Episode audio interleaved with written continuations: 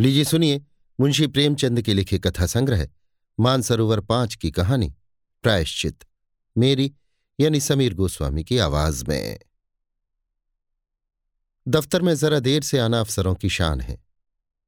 जितना ही बड़ा अधिकारी होता है, उतनी ही देर में आता है, और उतने ही सवेरे जाता है। चपरासी की हाजिरी चौबीसों घंटे की है। वो छुट्टी भी नहीं जा सकता। अपना एवज देना पड़ता है। खैर जब बरेली जिला बोर्ड के हेड क्लर्क बाबू मदारीलाल ग्यारह बजे दफ्तर आए, तब मानो दफ्तर नींद से जाग उठा। चपरासी ने दौड़कर पैरगाड़ी ली, अर्दली ने दौड़कर कमरे की चिक उठा दी और जमादार ने डाक की किश्त मेज पर लाकर रख दी। मदारीलाल ने पहला ही सरकारी लिफाफा खोला था कि उनका रंग फक्क हो गया। वे कई मिनट तक सकते की हालत में खड़े रहे, मानो सारी ज्ञानेन्द्रियाँ शिथिल हो गई हों। उन पर बड़े आघात हो चुके थे, पर इतने बदहवास वे कभी न हुए थे। बात ये थी कि बोर्ड के सेक्रेटरी की जो जगह एक महीने से खाली थी, सरकार ने सुबोध चंद्र को ये जगह दी थी और सुबोध चंद्र वो व्यक्ति था जिसके नाम ही से मदारीलाल को घृणा थी। वो सुबोध चंद्र, जो उनका सहपाठी था, जिसे जक देने की उन्होंने कितनी ही बार चेष्टा की और कभी सफल न हुए थे। वही सुबोध आज उनका अवसर होकर आ रहा था। सुबोध की इधर कई सालों से कोई खबर न थी। इतना मालूम था कि वो फौज में भर्ती हो गया था। मदारी लाल ने समझा था वहीं मर गया होगा, पर आज मानो जी उठा और सेक्रेटरी होकर आ रहा था। मदारी लाल को उसकी मातहती में काम करना पड़ेगा। इस अपमान से तो मर जाना कहीं अच्छा था। सुबोध को स्कूल और कॉलेज की सारी बातें अवश्य ही याद होंगी।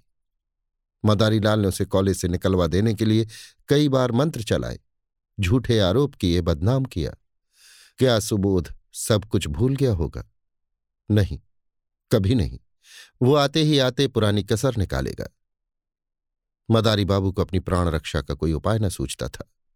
मदारी और सुबोध के ग्रहों में ही विरोध था। दोनों एक ही दिन एक ही शाला में भर्ती हुए और पहले ही दिन से दिल में ईर्ष्या और द्वेष की चिंगारी पड़ गई, जो आज बीस वर्ष बीतने पर भी न बुझी थी। सुबोध का अपराध यही था कि वो मदारीलाल से हर बात में बढ़ा हुआ था। डील, डॉल, रंग, रूप, रीत, व्यवहार, विद्या, बुद्धि, ये सारे मैदान उसके हाथ थे। मदारीलाल ने उसका ये अपराध कभी क्षमा नहीं किया। सुबोध बीस वर्ष तक निरंतर उनके हृदय का कांटा बना रहा। जब सुबोध डिग्री लेकर अपने घर चला गया और मदारी फेल होकर इस दफ्तर में नौकर हो गए, तब उनका चित्त शांत हुआ। और जब ये मालूम हुआ कि सुबोध बसरे जा रहा है, तब तो मदारी लाल का चेहरा खिल उठा। उनके दिल से वो पुरानी फांस निकल गई। पर हा, हतभाग्य, आज वो पुराना नासूर शतगुण टीस और जलन के साथ खुल गया। आज उनकी किस्मत सुबोध के हाथ में थी। ईश्वर इतना अन्यायी है, विधि इतनी कठोर। जब जरा चित्त शांत हुआ, तब मदारी ने दफ्तर के क्लर्कों को सरकारी हुक्म सुनाते हुए कहा, अब आप लोग जरा हाथ पाँव संभाल कर रहिएगा। सुबोध चंद्र वे आदमी नहीं है जो भूलों को क्षमा कर दें। एक क्लर्क ने पूछा, क्या बहुत सख्त हैं? मदारी लाल ने मुस्कुराकर कहा, वो तो आप लोगों को दो चार दिन में ही मालूम हो जाएगा। मैं अपने मुँह से किसी की क्यों शिकायत करूँ? बस चेतावनी दे दी कि जरा हाथ पाँव संभाल कर रहिएगा। आदमी योग्य है, पर बड़ा ही क्रोधी, बड़ा दम्भी गुस्सा तो उसकी नाक पर रहता है। खुद हज़ारों हजम कर जाए और ढकार तक न ले, पर क्या मजाल की कोई मातहत एक कौड़ी भी हजम करने पाए। ऐसे आदमी से ईश्वर ही बचाए। मैं तो सोच रहा हूँ कि छुट्टी लेकर घर चला जाऊँ। दोनों वक्त घर पर हाजिरी बजानी होगी। आप लोग आज से सरकार के नौकर नहीं, सेक्रेटरी साहब के नौकर हैं। कोई उनके लड़के को पढ़ाएगा, कोई बाज़ार से सौदा सुलफ लाएगा और कोई उन्हें अखबार सुनाएगा।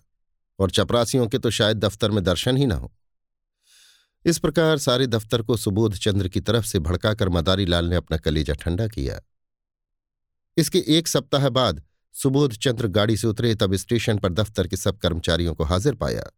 सब उनका स्वागत करने आए थे। मदारी लाल को देखते ही सुबोध लपक कर उनके गले से लिपट गए और बोले, तुम खूब मिले भाई। यहाँ कैसे आए?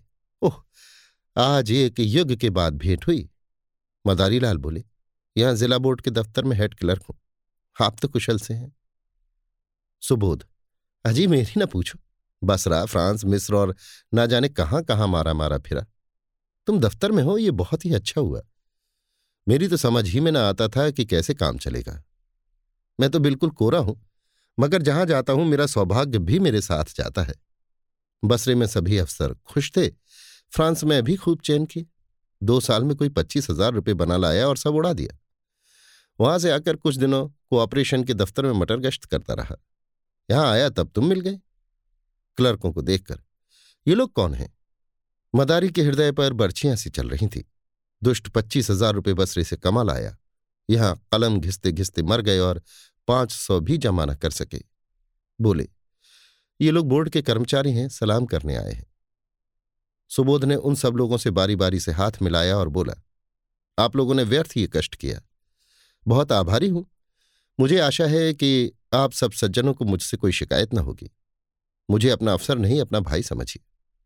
आप सब लोग मिलकर इस तरह काम कीजिए कि बोर्ड की नेकनामी हो और मैं भी सुरखरू रहूँ। आपके हेड क्लर्क साहब तो मेरे पुराने मित्र और लंगोटिया यार हैं। एक वाकचतुर क्लर्क ने कहा, हम सब हुजूर के ताबेदार हैं, यथाशक्ति आपको असंतुष्ट न करेंगे। लेकिन आदमी ही है, अगर कोई भूल हो जाए तो हुजूर उसे क्षमा करेंगे। सुबोध ने नम्रता से कहा, यही मेरा सिद्धांत है, और हमेशा से यही सिद्धांत रहा है। जहाँ रहा, मातहतों से मित्रों का सा बर्ताव किया। हम और आप दोनों ही किसी तीसरे के गुलाम हैं। फिर रोप कैसा और अफसरी कैसी? हाँ हमें नेक नियति के साथ अपना कर्तव्य पालन करना चाहिए। जब सुबोध से विदा होकर कर्मचारी लोग चले, तब आपस में बातें होने लगी। आदमी तो अच्छा मालूम होता है। हेड क्लर्क के कहने से तो ऐसा मालूम होता था कि सबको कच्चा ही खा जाएगा। पहले सभी ऐसी ही बातें करते हैं। ये दिखाने के दांत हैं। सुबोध को आए एक महीना गुजर गया। बोर्ड के क्लर्क, अर्दली, चपरासी सभी उसके बर्ताव से खुश हैं। वो इतना प्रसन्न चित्त है, इतना नम्र है कि जो उससे एक बार मिलता है, सदैव के लिए उसका मित्र हो जाता है। कठोर शब्द तो उसकी जबान पर आता ही नहीं। इनकार को भी वो अप्रिय नहीं होने देता। लेकिन द्वेष की आँखों में गुण और भी भयंकर हो जाता है। सुबोध के ये सारे सद्गुण मदारीलाल की आँखों में खटकते रहते हैं। उसके विरुद्ध कोई न कोई गुप्त षड्यंत्र रचते ही रहते हैं। पहले कर्मचारियों को भड़काना चाहा, सफल न हुए। बोर्ड के मेंबरों को भड़काना चाहा, मुँह की खाई। ठेकेदारों को उभारने का बीड़ा उठाया, लज्जित होना पड़ा। वे चाहते थे कि भूस में आग लगाकर आप दूर से तमाशा देखें। सुबोध से यों हंसकर मिलते, यों चिकनी चुपड़ी बातें करते मानो उसके सच्चे मित्र हैं, पर घात में लगे रहते। सुबोध में और सब गुण थे, पर आदमी पहचानना न जानते थे। वे मदारी लाल को अब भी अपना दोस्ती ही समझते हैं।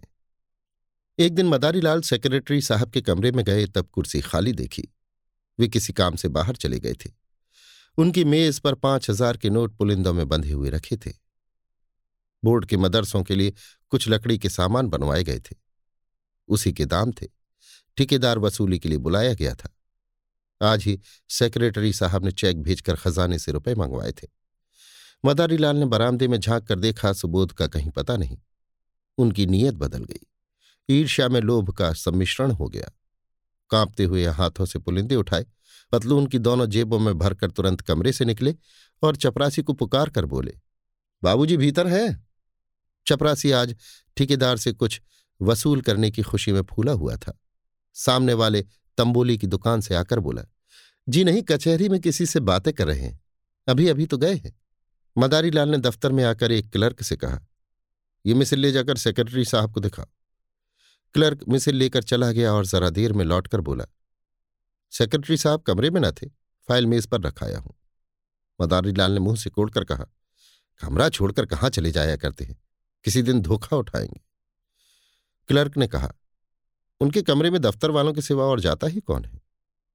मदारी लाल ने तीव्र स्वर में कहा तो क्या दफ्तर वाले सबके सब देवता है? कब किसकी नीयत बदल जाए कोई नहीं कह सकता। मैंने छोटी छोटी रकमों पर अच्छों अच्छों की नीयतें बदलते देखी हैं। इस वक्त हम सभी साह हैं, लेकिन अवसर पाकर शायद ही कोई चुके। मनुष्य की यही प्रकृति है। आप जाकर उनके कमरे के दोनों दरवाजे बंद कर दीजिए। क्लर्क ने टालकर कहा, चपरासी तो दरवाजे पर बैठा हुआ है। मदारी लाल ने झुंझला कर कहा, आपसे मैं जो कहता हूँ वो कीजिए। कहने लगे, चपरासी बैठा हुआ है। चपरासी कोई ऋषि मुनि है? चपरासी ही कुछ उड़ा दे तो आप उसका क्या कर लेंगे? जमानत भी है तो तीन सौ की। यह एक एक कागज़ लाखों का है। ये कहकर मदारी लाल खुद उठे और दफ्तर के द्वार दोनों तरफ़ से बंद कर दिए। जब जरा चित्त शांत हुआ, तब नोटों के पुलिंदे जेब से निकालकर एक अलमारी में कागजों के नीचे छिपाकर रख दिए। फिर आकर अपने काम में व्यस्त हो गए। सुबोध चंद्र कोई घंटे भर में लौटे, तब उनके कमरे का द्वार बंद था। दफ्तर में आकर मुस्कुराते हुए बोले, मेरा कमरा किसने बंद कर दिया है भाई? क्या मेरी बेदखली हो गई? मदारी लाल ने खड़े होकर मृदु तिरस्कार दिखाते हुए कहा, साहब गुस्ताखी माफ़ हो। आप जब कभी बाहर जाएँ, चाहे एक ही मिनट के लिए क्यों ना हो, तब दरवाज़ा ज़रूर बंद कर दिया करें। आपकी मेज पर रुपए, पैसे और सरकारी कागज़ पत्र बिखरे पड़े रहते हैं। न जाने किस वक्त किसकी नीयत बदल जाए। मैंने अभी सुना कि आप बाहर गए हुए हैं, तब दरवाजे बंद कर दिए। सुबोध चंद्र द्वार खोलकर कमरे में गए और एक सिगार पीने लगे। मेज पर नोट रखे हुए हैं, इसकी खबर ही न थी। सहसा ठेकेदार ने आकर सलाम किया। सुबोध कुर्सी से उठ बैठे और बोले, तुमने बहुत देर कर दी, तुम्हारा ही इंतज़ार कर रहा था। दस ही बजे रुपया मंगवा लिए थे। रसीद का टिकट लाए हो ना? ठेकेदार, हुजूर रसीद लिखता लाया हूँ। सुबोध तो अपने रुपए ले जाओ। तुम्हारे काम से मैं बहुत खुश नहीं हूँ। लकड़ी तुमने अच्छी नहीं लगाई और काम में सफ़ाई भी नहीं है। अगर ऐसा काम फिर करोगे तो ठेकेदारों के रजिस्टर से तुम्हारा नाम निकाल दिया जाएगा। ये कहकर सुबोध ने मेज पर निगाह डाली तब नोटों के पुलिंदे न थे। सोचा शायद किसी फ़ाइल के नीचे दब गए हों। कुर्सी के समीप के सब कागज़ उलट पलट डाले, मगर नोटों का कहीं पता नहीं। हाँ नोट कहाँ गए? अभी यहीं तो मैंने रख दिए थे। जा कहाँ सकते हैं? फिर फाइलों को उलटने पलटने लगे। दिल में जरा जरा धड़कन होने लगी। सारी मेज के कागज़ छान डाले। पुलिंदों का पता नहीं। तब वे कुर्सी पर बैठकर इस आध घंटे में होने वाली घटनाओं की मन में आलोचना करने लगे। चपरासी ने नोटों के पुलिंदे लाकर मुझे दिए। खूब याद है। भला ये भी भूलने की बात है और इतनी जल्द? मैंने नोटों को लेकर यहीं मेज पर रख दिया। गिना तक नहीं। फिर वकील साहब आ गए, पुरानी मुलाकाती है। उनसे बातें करता हुआ जरा उस पेड़ तक चला गया। उन्होंने पान मंगवाए। बस इतनी ही देर हुई। जब गया हूँ तब पुलिंदे रखे हुए थे। खूब अच्छी तरह याद है। तब ये नोट कहाँ गायब हो गए। मैंने किसी संदूक, दराज या अलमारी में नहीं रखे। फिर गए तो गए कहाँ? शायद दफ्तर में किसी ने सावधानी के लिए उठाकर रख दिए हो। यही बात है। मैं व्यर्थ इतना घबरा गया। छी। तुरंत दफ्तर में आकर मदारी लाल से बोले, आपने मेरी मेज पर से नोट तो उठाकर नहीं रखती मदारी लाल ने भोचक्के होकर कहा, क्या आपकी मेज पर नोट रखे हुए थे? मुझे तो खबर नहीं। अभी पंडित सोहनलाल एक फ़ाइल लेकर गए थे। तब आपको कमरे में ना देखा। जब मुझे मालूम हुआ कि आप किसी से बातें करने चले गए हैं, तब दरवाजे बंद करा दिए। क्या कुछ नोट नहीं मिल रहे हैं? सुबोध आँखें फैलाकर बोले, अरे साहब, पूरे पाँच हज़ार के हैं। अभी अभी चेक बुनाया है। मदारी लाल ने सिर पीट कर कहा, पूरे पाँच हज़ार? ये भगवान! आपने मेज पर खूब देख लिया। अजी, पंद्रह मिनट से तलाश कर रहा चपरासी से पूछ लिया कि कौन कौन आया था? आइए जरा आप लोग भी तलाश कीजिए। मेरे तो होश उड़े हुए हैं। सारा दफ्तर सेक्रेटरी साहब के कमरे की तलाशी लेने लगा। मेज, अलमारियाँ, संदूक सब देखे गए। रजिस्टरों के वर्क उलट पलट कर देखे गए। मगर नोटों का कहीं पता नहीं। कोई उड़ा ले गया, अब इसमें कोई शुबहा न था। सुबोध ने एक लंबी सांस ली और कुर्सी पर बैठ गए। चेहरे का रंग फक्क हो गया। जरा सा मुँह निकल आया। इस समय कोई उन्हें देखता तो समझता, महीनों से बीमार हैं। मदारी लाल ने सहानुभूति दिखाते हुए कहा, गजब हो गया और क्या? आज तक कभी ऐसा अंधेर न हुआ था। मुझे यहाँ काम करते दस साल हो गए, कभी धेले की चीज़ भी गायब न हुई। मैंने आपको पहले ही दिन सावधान कर देना चाहा था कि रुपए पैसे के विषय में होशियार रहेगा मगर शुद्धनी थी, ख्याल न रहा। ज़रूर बाहर से कोई आदमी आया और नोट उड़ाकर गायब हो गया। चपरासी का यही अपराध है कि उसने किसी को कमरे में जाने ही क्यों दिया? उल्लाह कस्में खाए कि बाहर से कोई नहीं आया, लेकिन मैं इसे मान नहीं सकता। यहाँ से तो केवल पंडित सोहनलाल एक फ़ाइल लेकर गए थे, मगर दरवाजे ही से झाँक कर चले आए। सोहनलाल ने सफ़ाई दी। मैंने तो अंदर कदम ही नहीं रखा, साहब। अपने जवान बेटी की कसम खाता हूँ जो अंदर कदम भी रखा हो। मदारी लाल ने माथा से कुड़कर कहा, आप व्यर्थ में कस्में क्यों खाते हैं? कोई आपसे कुछ कहता है? सुबोध के कान में। बैंक में कुछ रुपए हों तो निकालकर ठेकेदार को दे दिए जाए, वरना बड़ी बदनामी होगी। नुकसान तो हो ही गया, अब उसके साथ अपमान क्यों हो? सुबोध ने करुण स्वर में कहा, बैंक में मुश्किल से दो चार सौ रुपये होंगे, भाईजान। रुपए होते तो क्या चिंता थी? समझ लेता जैसे पच्चीस हज़ार उड़ गए, वैसे तीस हज़ार उड़ गए। यहाँ तो कफन को भी कौड़ी नहीं। उसी रात को सुबोध चंद्र ने आत्महत्या कर ली। इतने रुपयों का प्रबंध करना उनके लिए कठिन था। मृत्यु के पर्दे के सिवा उन्हें अपनी वेदना, अपनी विवशता को छिपाने की और कोई आड़ न थी। दूसरे दिन प्रातःकाल चपरासी ने मदारी लाल के घर पहुंचकर आवाज़ दी। मदारी को रात भर नींद न आई थी। घबरा कर बाहर आए। चपरासी उन्हें देखते ही बोला, हुजूर, बड़ा गजब हो गया। सेक्रेटरी साहब ने रात को अपनी गर्दन पर छुरी फेर ली। मदारी लाल की आँखें ऊपर चढ़ गई। मुँह फैल गया और सारी देह सेर उठी। मानो उनका हाथ बिजली के तार पर पड़ गया हो। छुरी फेर ली? जी हाँ, आज सवेरे मालूम हुआ। पुलिस वाले जमा है, आपको बुलाया है। लाश अभी पड़ी हुई जी हाँ, अभी डॉक्टरी होने वाली है। बहुत से लोग जमा है। सब बड़े बड़े अफसर जमा है, हुजूर। लहाज की ओर ताकते नहीं बनता। कैसा भला मानुस हीरा आदमी था। सब लोग रो रहे हैं। छोटे छोटे तो बच्चे हैं, एक सयानी लड़की है ब्याहने लायक। बहू जी को लोग कितना रोक रहे पर बार बार दौड़कर लहाज के पास आ जाती है। कोई ऐसा नहीं है जो रूमाल से आँखें न पहुँच रहा हो। अभी इतने ही दिन आए हुए, पर सबसे कितना मेल जोल हो गया था। रुपए की तो कभी परवाह ही नहीं थी, दिल दरियाव था। मदारी लाल के सिर में चक्कर आने लगा। द्वार की चौखट पकड़कर अपने को संभाल न लेते तो शायद गिर पड़ते। पूछा बहू जी बहुत रो रही थी। कुछ न पूछिए हुजूर, पेड़ की पत्तियाँ झड़ी जाती, आँखें फूल कर गूलर हो गई। कितने लड़के बतलाए तुमने?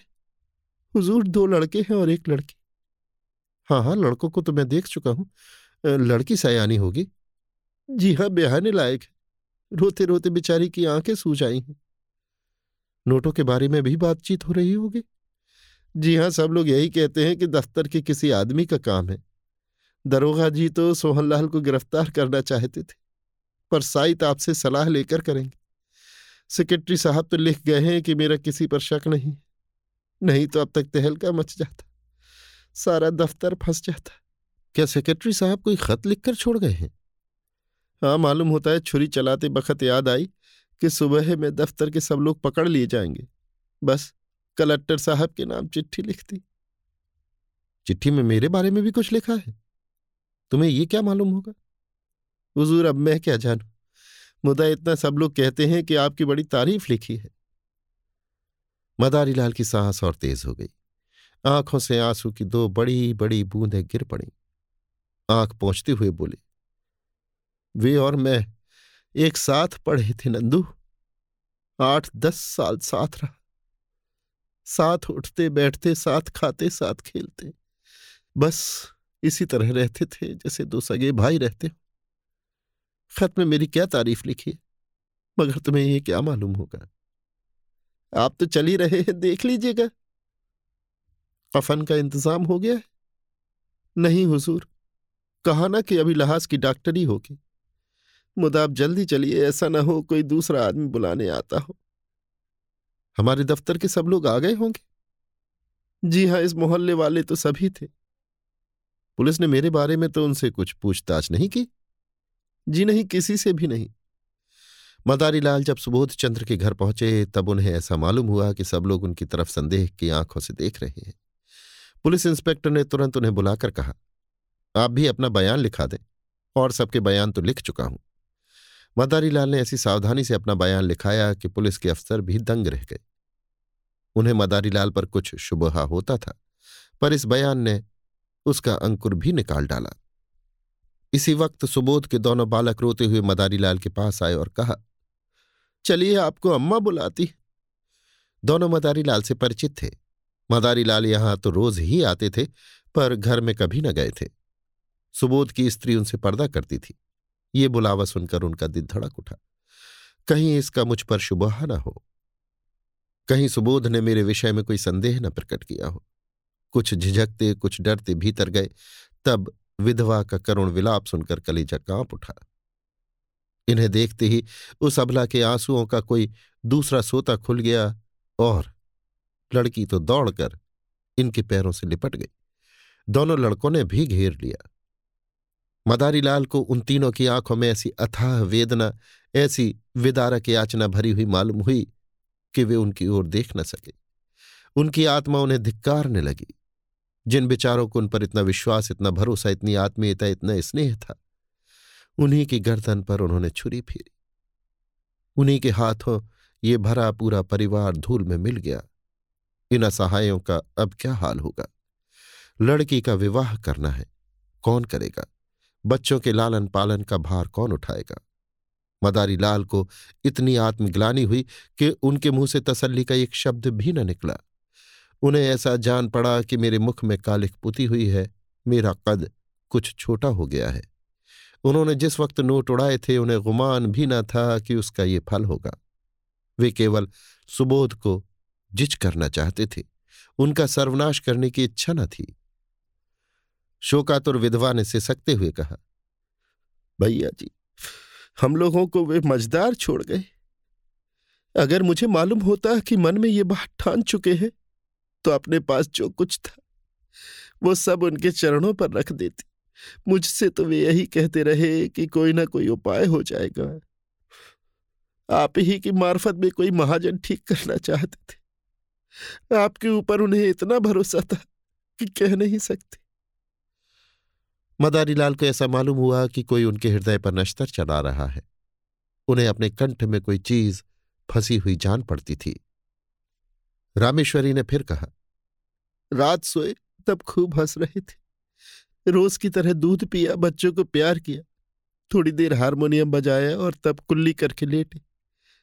कोई ऐसी बात न थी जिससे लेश मात्र भी संदेह होता। मुझे चिंतित देखकर बोले, तुम व्यर्थ घबराती हो। बाबू मदारीलाल से मेरी पुरानी दोस्ती है। आखिर वो किस दिन काम आएगी? मेरे साथ खेले हुए इस नगर में उनका सबसे परिचय रुपयों का प्रबंध आसानी से हो जाएगा। फिर न जाने कब मन में ये बात समाई। मैं नसीबों जली ऐसी सोई कि रात को मिनकी तक नहीं। क्या जानू कि वे अपनी जान पर खेल जाएँगे।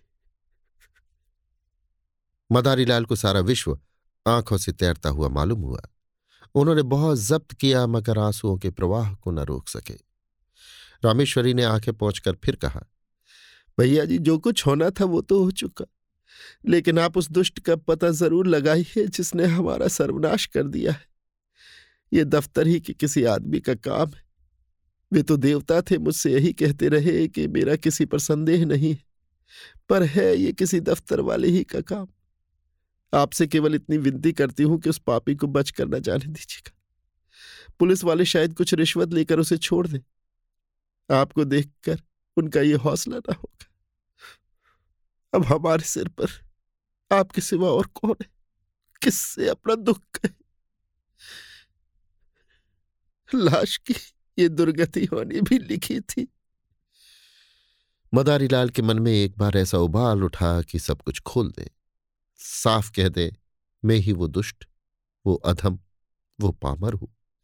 विधवा के पैरों पर गिर पड़े और कहें, वही छुरी इस हत्यारे की गर्दन पर फेर दो, पर जबान न खुली। इसी दशा में बैठे बैठे उनके सिर में ऐसा चक्कर आया कि वे ज़मीन पर गिर पड़े। तीसरे पहर लाश की परीक्षा समाप्त हुई। अर्थी जलाशय की ओर चली। सारा दफ्तर, सारे हुक्काम और हज़ारों आदमी साथ थे। दाह संस्कार लड़कों को करना चाहिए था, पर लड़के नाबालिग थे। इसलिए विधवा चलने को तैयार हो रही थी कि मदारी लाल ने जाकर कहा, बहू जी, ये संस्कार मुझे करने दो। तुम क्रिया पर बैठ जाओगी तो बच्चों को कौन संभालेगा? सुबोध मेरे भाई थे। ज़िंदगी में उनके साथ कुछ सुलूक न कर सका। अब ज़िंदगी के बाद मुझे दोस्ती का कुछ हक अदा कर लेने दो। आखिर मेरा भी तो उन पर कुछ हक था। रामेश्वरी ने रोकर कहा, आपको भगवान ने बड़ा उदार हृदय दिया है भैया जी। नहीं तो मरने पर कौन किसको पूछता है? दफ्तर के और लोग जो आधी आधी रात तक हाथ बांधे खड़े रहते थे, झूठ झूठा बात पूछने न आए कि जरा ढांढस होता। मदारीलाल ने दाह संस्कार किया। तेरह दिन तक क्रिया पर बैठे रहे। तेरहवें दिन पिंडदान हुआ। ब्राह्मणों ने भोजन किया। भिखारियों को अन्नदान किया गया। मित्रों की दावत हुई और ये सब कुछ मदारीलाल ने अपने खर्च से किया। रामेश्वरी ने बहुत कहा कि आपने जितना किया उतना ही बहुत है। अब मैं आपको और जीरबार नहीं करना चाहती। दोस्ती का हक इससे ज़्यादा और कोई क्या अदा करेगा? मगर मदारी लाल ने एक न सुनी। सारे शहर में उनके यश की धूम मच गई। मित्र हो तो ऐसा हो। सोलहवें दिन विधवा ने मदारी लाल से कहा, भैया जी आपने हमारे साथ जो उपकार और अनुग्रह किए हैं, उनसे हम मरते दम उऋण नहीं हो सकते। आपने हमारी पीठ पर हाथ न रखा होता तो न जाने हमारी क्या गत होती। कहीं रूह की भी छाह तो नहीं थी। अब हमें घर जाने दीजिए। वहाँ देहात में खर्च भी कम होगा और कुछ खेती बाड़ी का सिलसिला भी कर लूँगी। किसी न किसी तरह विपत्ति के दिन कट ही जाएँगे। इसी तरह हमारे ऊपर दया रखिएगा। मदारी लाल ने पूछा घर पर कितनी जायदाद है? रामेश्वरी, जायदाद क्या है? एक कच्चा मकान है और दस बारह बीघे की काश्तकारी है। पक्का मकान बनवाना शुरू किया था, मगर रुपए पूरे न पड़े। अभी अधूरा पड़ा हुआ है। दस बारह हज़ार खर्च हो गए और अभी छत पड़ने की नौबत नहीं आई। मदारी, कुछ रुपए बैंक में जमा है या बस खेती ही का सहारा है? विधवा, जमा तो एक पाई भी नहीं है भैया जी। उनके हाथ में रुपए रहने ही न पाते थे। बस वही खेती का सहारा है। मदारी तो उन खेतों में इतनी पैदावार हो जाएगी कि लगान भी अदा हो जाए और तुम लोगों की गुजर बसर भी हो? रामेश्वरी, और कर ही कह सकते हैं भैया जी? किसी न किसी तरह ज़िंदगी तो काटनी ही है। बच्चे न होते तो मैं जहर खा लेती। मदारी, और अभी बेटी का विवाह भी करना है? विधवा उसके विवाह की अब कोई चिंता नहीं। किसानों में ऐसे बहुत से मिल जाएँगे, जो बिना कुछ लिए दिए विवाह कर ले। मदारी लाल ने एक क्षण सोचकर कहा, अगर मैं कुछ सलाह दूँ तो उसे मानेंगे आप? रामेश्वरी, भैया जी, आपकी सलाह ना मानूँगी तो किसकी सलाह मानूँगी? और दूसरा है ही कौन? मदारी तो आप अपने घर जाने के बदले मेरे घर चलिए। जैसे मेरे बाल बच्चे रहेंगे, वैसे आपके भी रहेंगे। मुझे कोई कष्ट ना होगा। ईश्वर ने चाहा तो कन्या का विवाह भी किसी अच्छे कुल में हो जाएगा। विधवा की आँखें सजल हो गई। बोली, मगर भैया जी, सोचिए। मदारी लाल ने बात काट कर कहा, मैं कुछ न सोचूँगा और न कोई उज्र सुनूँगा। क्या दो भाइयों के परिवार एक साथ नहीं रहते? सुबोध को मैं अपना भाई समझता था और हमेशा समझूँगा। विधवा का कोई उज्र न सुना गया। उसी दिन मदारी लाल सबको अपने साथ ले गए और आज दस साल से उनका पालन कर रहे हैं। दोनों बच्चे कॉलेज में पढ़ते हैं और कन्या का एक प्रतिष्ठित कुल में विवाह हो गया है। मदारी लाल और उनकी स्त्री तन मन से रामेश्वरी की सेवा करते हैं और उसके इशारों पर चलते हैं। मदारी लाल सेवा से अपने पाप का प्राश्चित कर रहे हैं। अभी आप सुन रहे थे मुंशी प्रेमचंद के लिखे कथा संग्रह मानसरोवर पाँच की कहानी, प्रायश्चित। मेरी यानी समीर गोस्वामी की आवाज़ में।